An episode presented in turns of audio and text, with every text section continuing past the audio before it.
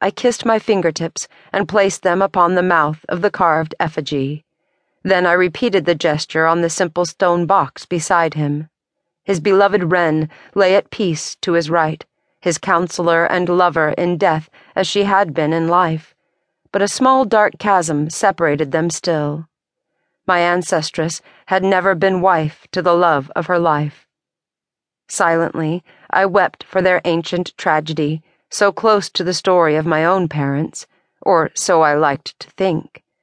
I slept more easily, thinking that Roanna and Griffin truly loved each other, despite his church and her demon that kept them separate.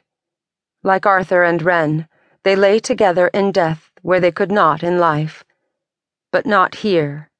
Some day I would journey to Aunt Meg's hermitage and the fairy circle where Uncle Donovan had buried them.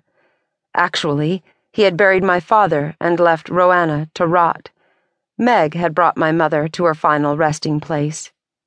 Kaffa licked the stone face of Arthur and the tiny etching of a wren on the companion stone coffin, making her own reverence to my ancestors and one of her own, rumored to rest at Wren's feet. I bowed my head a moment in silent prayer for courage. A sense of peace flooded through me. Ghostly light rose up around me. A huge cauldron floated in the chill air. Tendrils of colored life flowed out of its foaming depths. The threads tangled and wrapped around each other. At the same time, they reached out to embrace every living thing plant, animal, tree, or lowly weed. Bright points of light popped into view.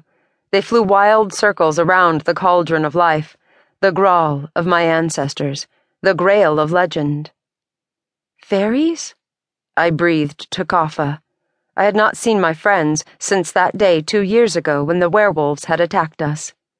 My dog danced about, trying to nip the creatures as they flitted about the tomb.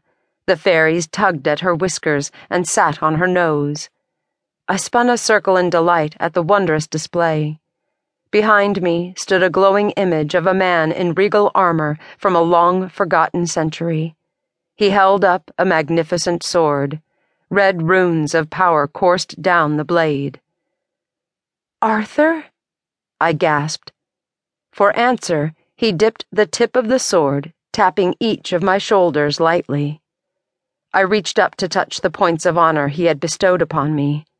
A slight tingle coursed up my fingers, my mind filled with a glowing peace. Then he smiled. I saw in that spectral expression traces of every man in my family.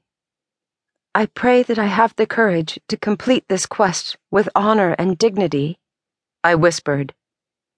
He looked briefly at Wren's tomb beside his own. So like her. Godspeed, little one. With those few words, he vanished.